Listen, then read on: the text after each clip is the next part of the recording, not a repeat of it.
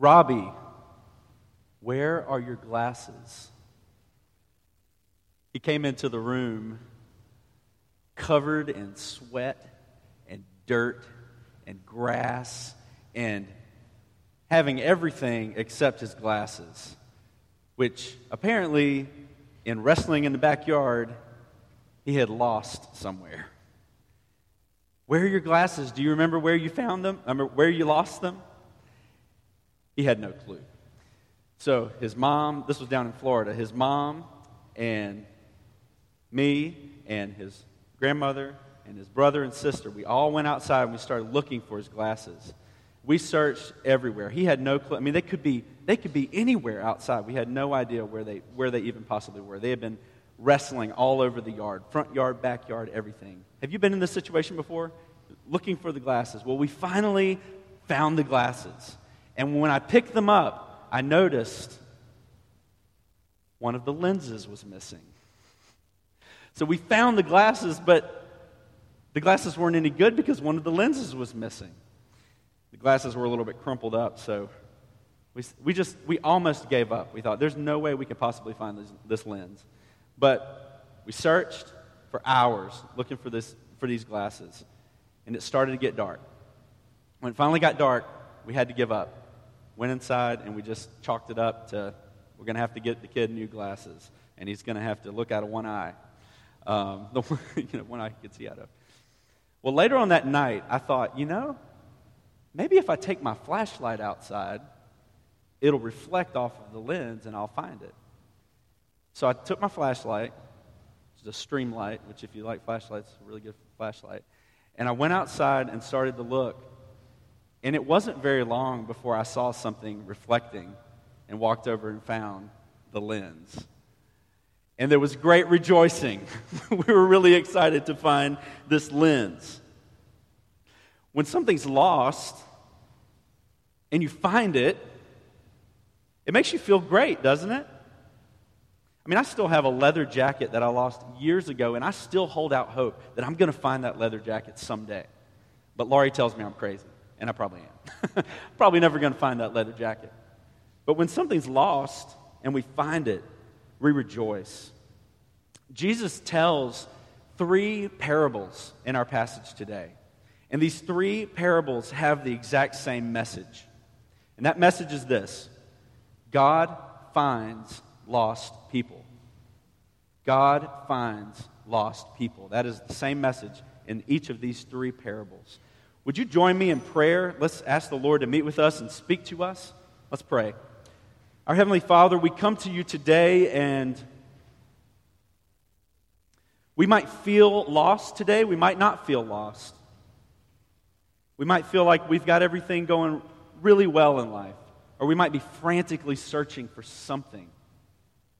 Lord, I pray that you will speak to us by your Holy Spirit, that you will awaken our hearts to hear from you today, that you will speak your words to us through your scripture. God, we, we praise you that you are a God who seeks to find those who are lost. Lord, find us today.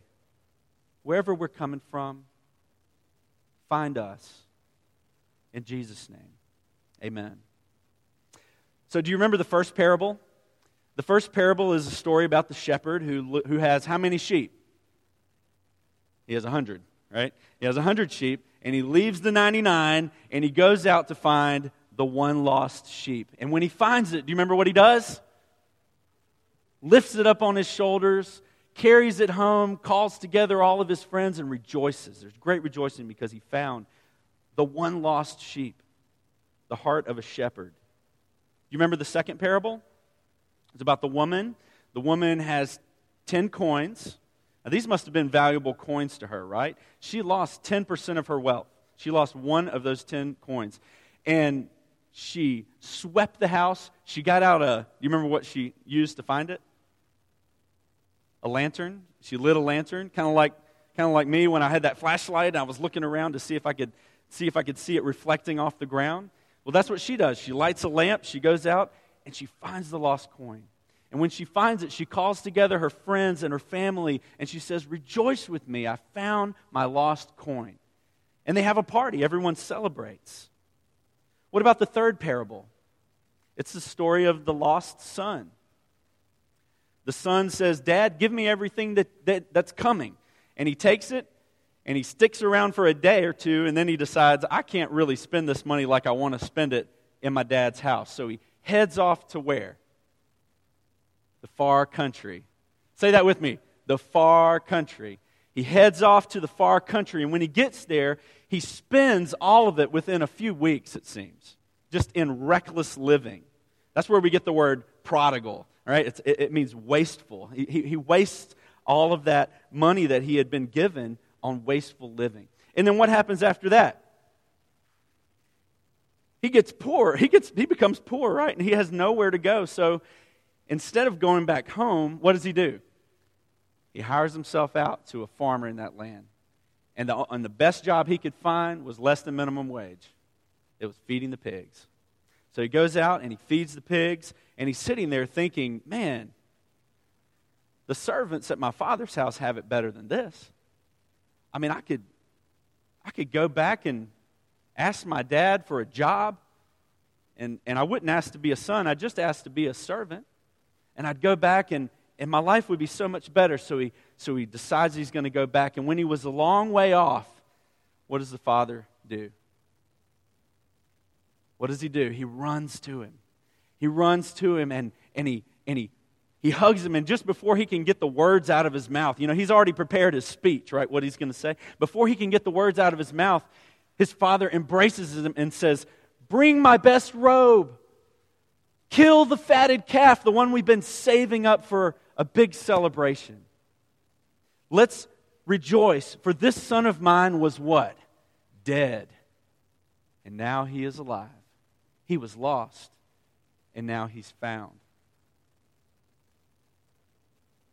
three parables with the same message God finds lost people.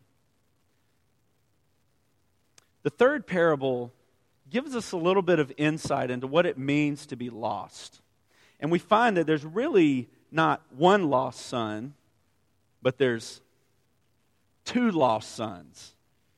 Right? There's two lost sons. There's the, there's the younger son who's, who's obviously lost, he runs away. And then there's the older son who's lost in his own way. There's two kinds of lost people there's the irreligious, those who just do what feels right, disregard God, and run off and do whatever they want. They live full of passion, but they have no commitment to what's right. They have no commitment to what God wants for them. We'll call them the younger brother or the irreligious. And then the second kind of lost person is the religious person, like the older brother who always does just what's right because it's right. I just do what's right because it's right. I've always done what's right. That's what he says to his father, right? Remember that? He says, I've always done what's right. They're committed, but they, but they don't have any passion for the relationship. I was people watching at a mall one time you guys ever do that? Anybody people watch? Just sit down and it's not that it's not really creepy as it sounds. You know, you're you're sitting there watching watching people move around, do their thing, and just kind of enjoy the curiosity of what people are doing. Now, it, it could go wrong, okay? But if you're in public, sitting around watching people, it's okay. So I was watching people, and there was a restaurant across the way, and I noticed that there was a young couple, and they were just apparently on a date. Maybe they've been on a few dates, but they were all over each other. Okay, it was it was a little it was a little embarrassing how how much PDA was going on between this between this young couple. But it was obvious that they that they were passionate about each other. They loved each other. But I noticed they didn't have a wedding ring on. And so they were passionate, but they weren't committed to each other, at least not yet right? They were, they were passionate, but they weren't committed. And as I was sitting there, I had this epiphany, right? I, I looked over and I saw this other couple, a little bit older couple, and they were sitting there. Both of them were on their phones. And They were married, I could tell. They had wedding rings on. But they didn't even look at each other. And, and, and I sat there a long time waiting and observing them. They never interacted at all.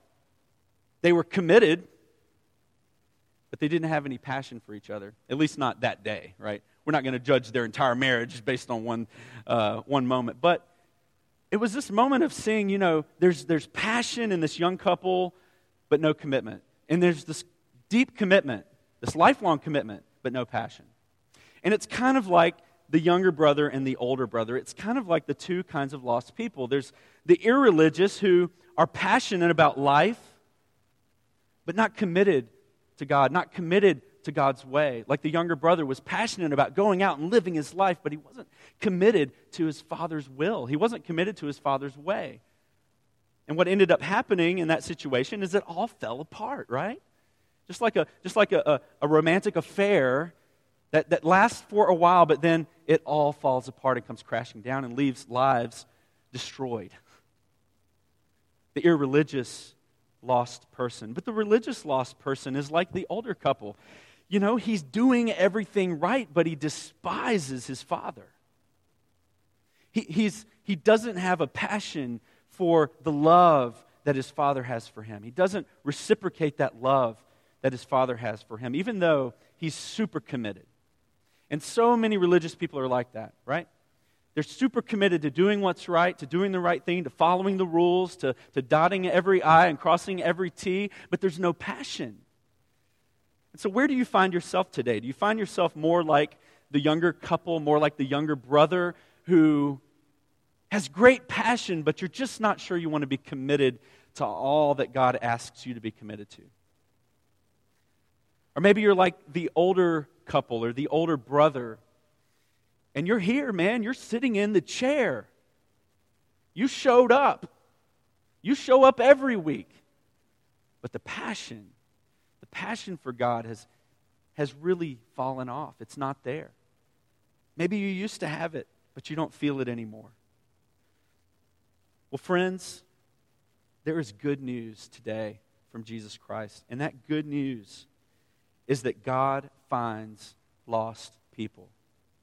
Whether you're an older brother who's lost in doing what's right, or whether you're a younger brother who's lost in doing what feels right, God finds lost people. He comes after the lost. He's like that shepherd. He goes after the lost sheep. He's like that woman. He goes and sweeps the house and finds the lost coin. He's like the father who runs out to find his lost son. The younger son and the older son, as we will see. So, how do you know you're lost? We want to look at three signs. Three signs that you might be lost. The first one is this you demand your rights you demand your rights. Look at what the look at what the um, the younger brother says to his father. He says, "Father, give me the share of property that's coming to me. Give me the share of the property that's coming to me." Do you know when normally an inheritance would be given? When would an inheritance normally be given? at the father's death, right? This son, this younger son, and all of his passion for life, disregards his father and says, I wish you were dead. Just give me what's coming to me.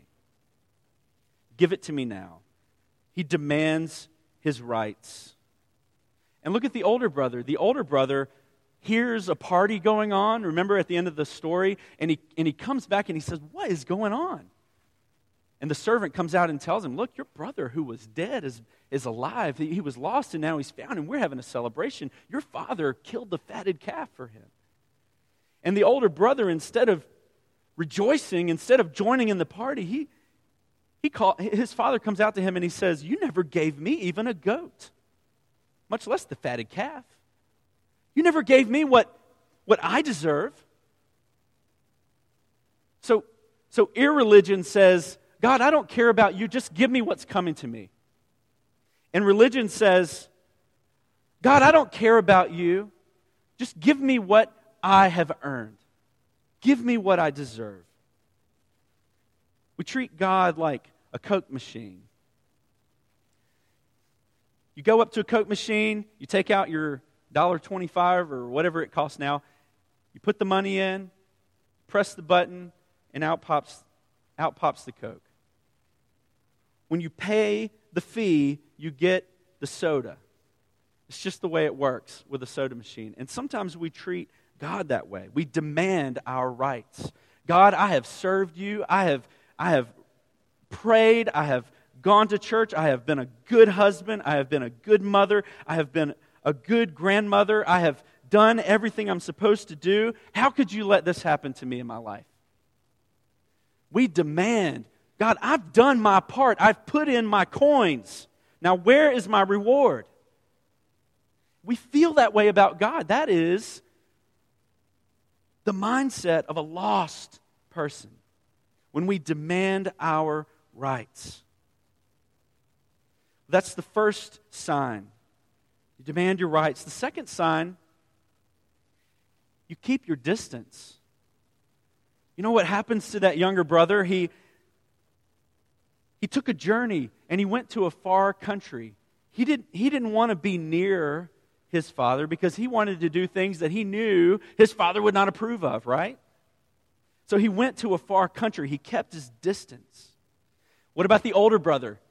How did he keep his distance? Remember at the end of the story? He stays outside. He doesn't go in. He doesn't want any part of the relationship. He doesn't want any part of the father's joy. He just stays outside and he pouts and he's angry. He keeps his distance. I remember when I was in middle school, kids, I want y'all to listen to this part, okay? When you were, when you were, when you, um, when you know what your parents tell you you can't do, sometimes your friends can do what your parents tell you you can't do. You know what I'm saying? You know, sometimes your parents say you can't watch that TV show. But you know your friend who lives down the street, he can watch that TV show and he talks about it all the time. And I want to know what's up with this, with this cool TV show that all these other kids uh, get to see. My parents won't let me see them. So what do you do? Well, sometimes we act like the younger brother in this story, don't we? We go down to our friend's house. Mom, can I go to my friend's house? Sure. But you know what's going on. You know what, you know what you're going to do. When you get there, you know your friend is playing that video game and you know that you're going to join in and play that video game with them. You know they're going to watch that TV show. You're going to join in and watch that TV show. Sinning against your parents, right? Newsflash your parents do it too. We do it too. We do it in a different way. But a lost attitude, a lost person keeps their distance, right? You wouldn't do that in your own home unless you were hiding back in your room somewhere doing what you're not supposed to. But you go to a far country, you go to a distant country, and that's where you exercise that liberty and that freedom and that disobedience. You keep your distance. The younger brother does what feels right.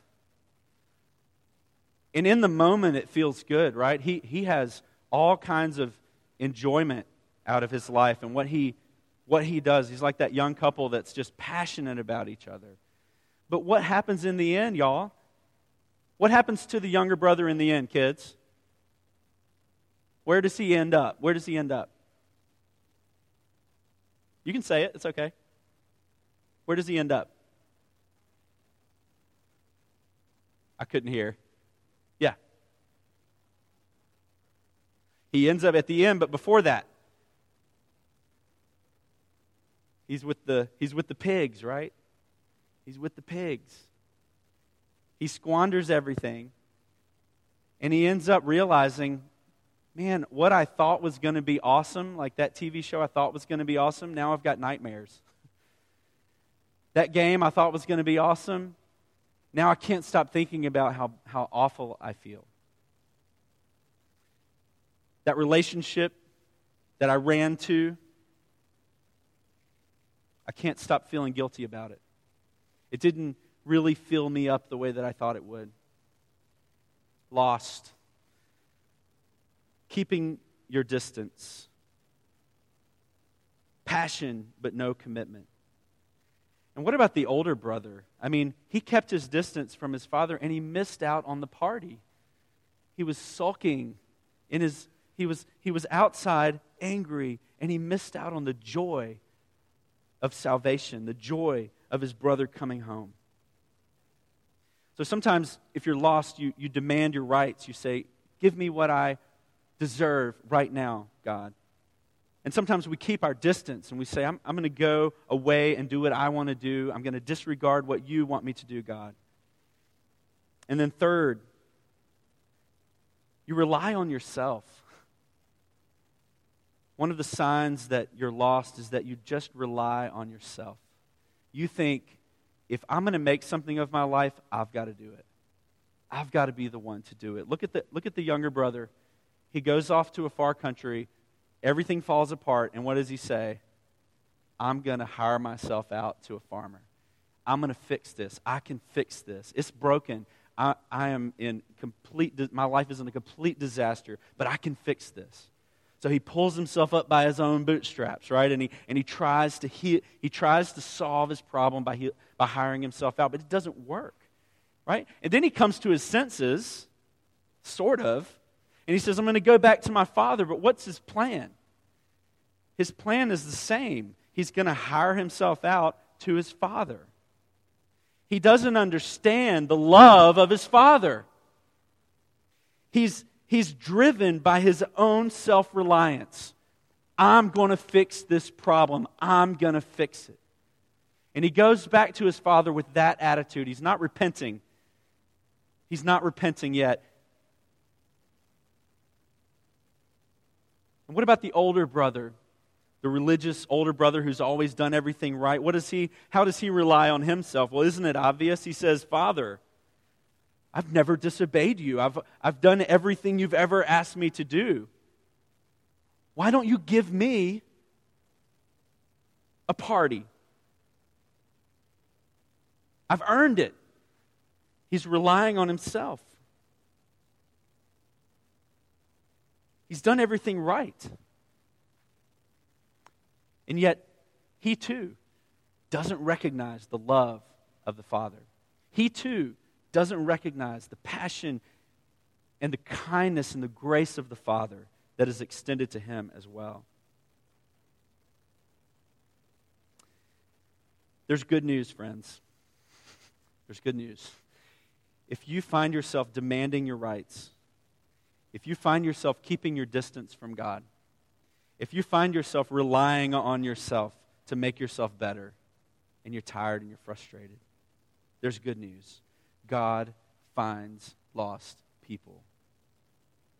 Just like the shepherd went to look for that lost sheep, the sheep didn't turn around and find himself. The shepherd went to find him. The woman searched for the lost coin. The father ran to his son and threw him a party. He went out to his older son and he said, All I have is yours. I love you.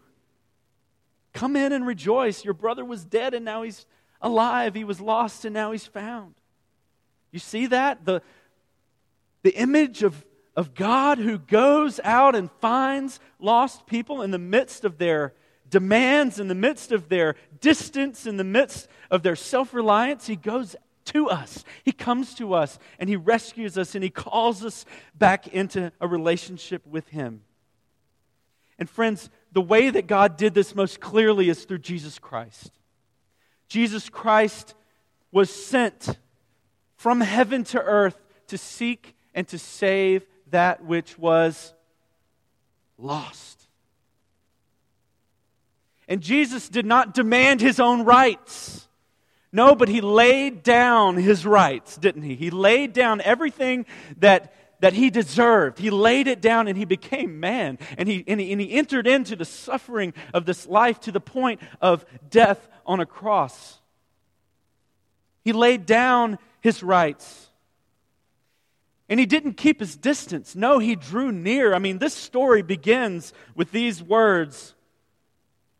Now, the tax collectors and the sinners were all drawing near to Jesus. Why? Because he was drawing near to them. Jesus loves to draw near to sinners and people who's, who've made a wreck of their lives, whether they're older brothers or younger brothers. Thank God. He draws near. He doesn't keep his distance. He goes to a far country to draw near to us. Those whom God is calling back home. Those whom God is seeking to save and to find. And Jesus, in his life, he didn't rely on himself like we do. He relied on his heavenly Father. Jesus spent so much time in prayer. He, sent, he spent so much time looking to his Father, seeking to follow his Father's will. And the testimony of the Scripture is that he did that perfectly, that he perfectly relied on God in everything and every way. We don't do that, but Jesus did it. And the way we can be saved is by putting our trust in Him, by just receiving His grace, receiving His love. How can we be found? When we come to our senses and we realize, you know, yeah, I have been demanding my own way. I've been demanding my own rights. I, I have been keeping my distance from God. I'm, I'm, I'm fearful of God. I've been keeping my distance. I, I, I don't want God to see what I want to, what I want to do. So I've been keeping my distance. I'm going I'm to admit that. I have been relying on myself. I think I can, I can do this life on my own. I've been relying on myself. Admit that to God. Admit. Admit all those things. And then believe and receive the extravagant grace of the Father who comes to you and offers you forgiveness and restoration and new life in His household. Come back and enjoy the party. The Father invites you to that feast.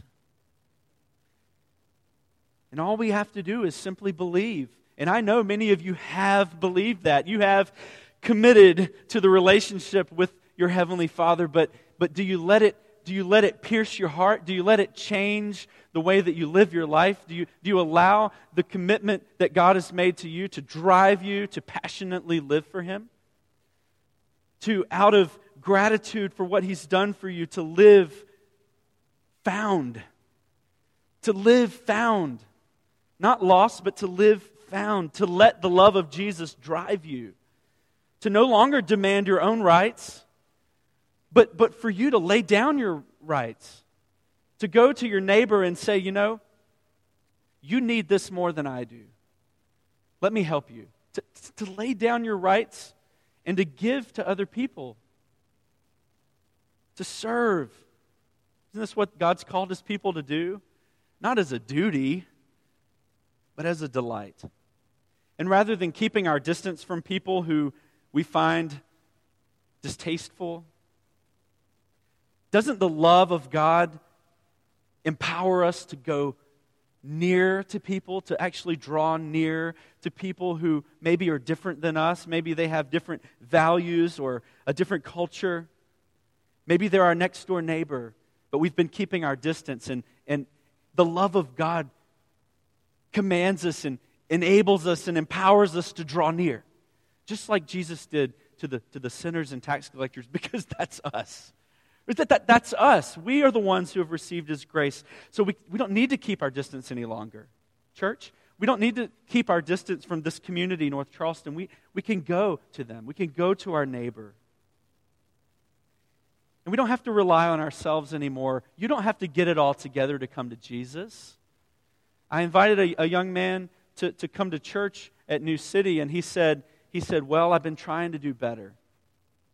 I'm like, I, I said, Do you want to come to, do you want to, come to church with me? He said, Well, I've been trying to do better. As if he's got to get it all together before he can come to church. Do we give that impression?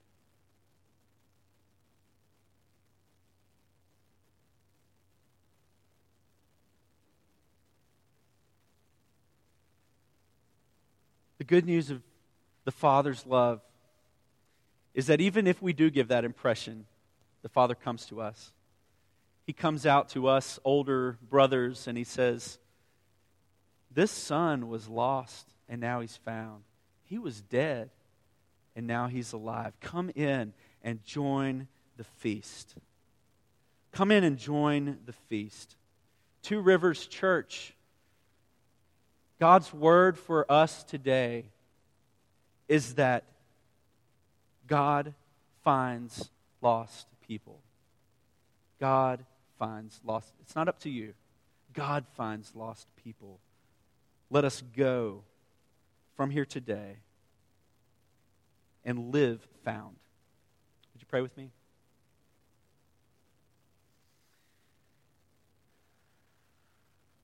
Father, you are the prodigal. You are the one who extravagantly loves each of us. You're the one who wastefully spends all of your grace on people like us who don't deserve it. Father, would you rekindle our passion for you today? For those who have never received your grace, for those who have never committed their lives to you by faith, would you call them to faith today?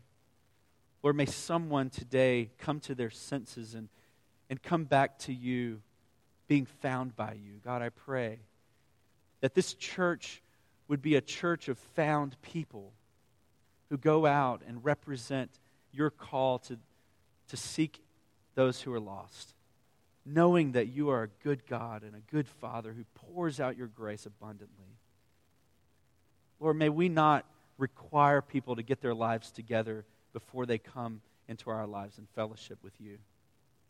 May we never require that, but may we enjoy the party and the feast of your grace. Lord, do that work in us. We pray. Lord, we can't do it on our own. We, we need to rely on you. Do that work in us, Lord Jesus. And even now, Father, as we come to this table, I pray, Lord, that you would, you would spiritually feed our hearts that you would draw near to us, commune with us by your Holy Spirit, strengthen us to live as you have called us to live by faith. In Jesus' name we pray. Amen.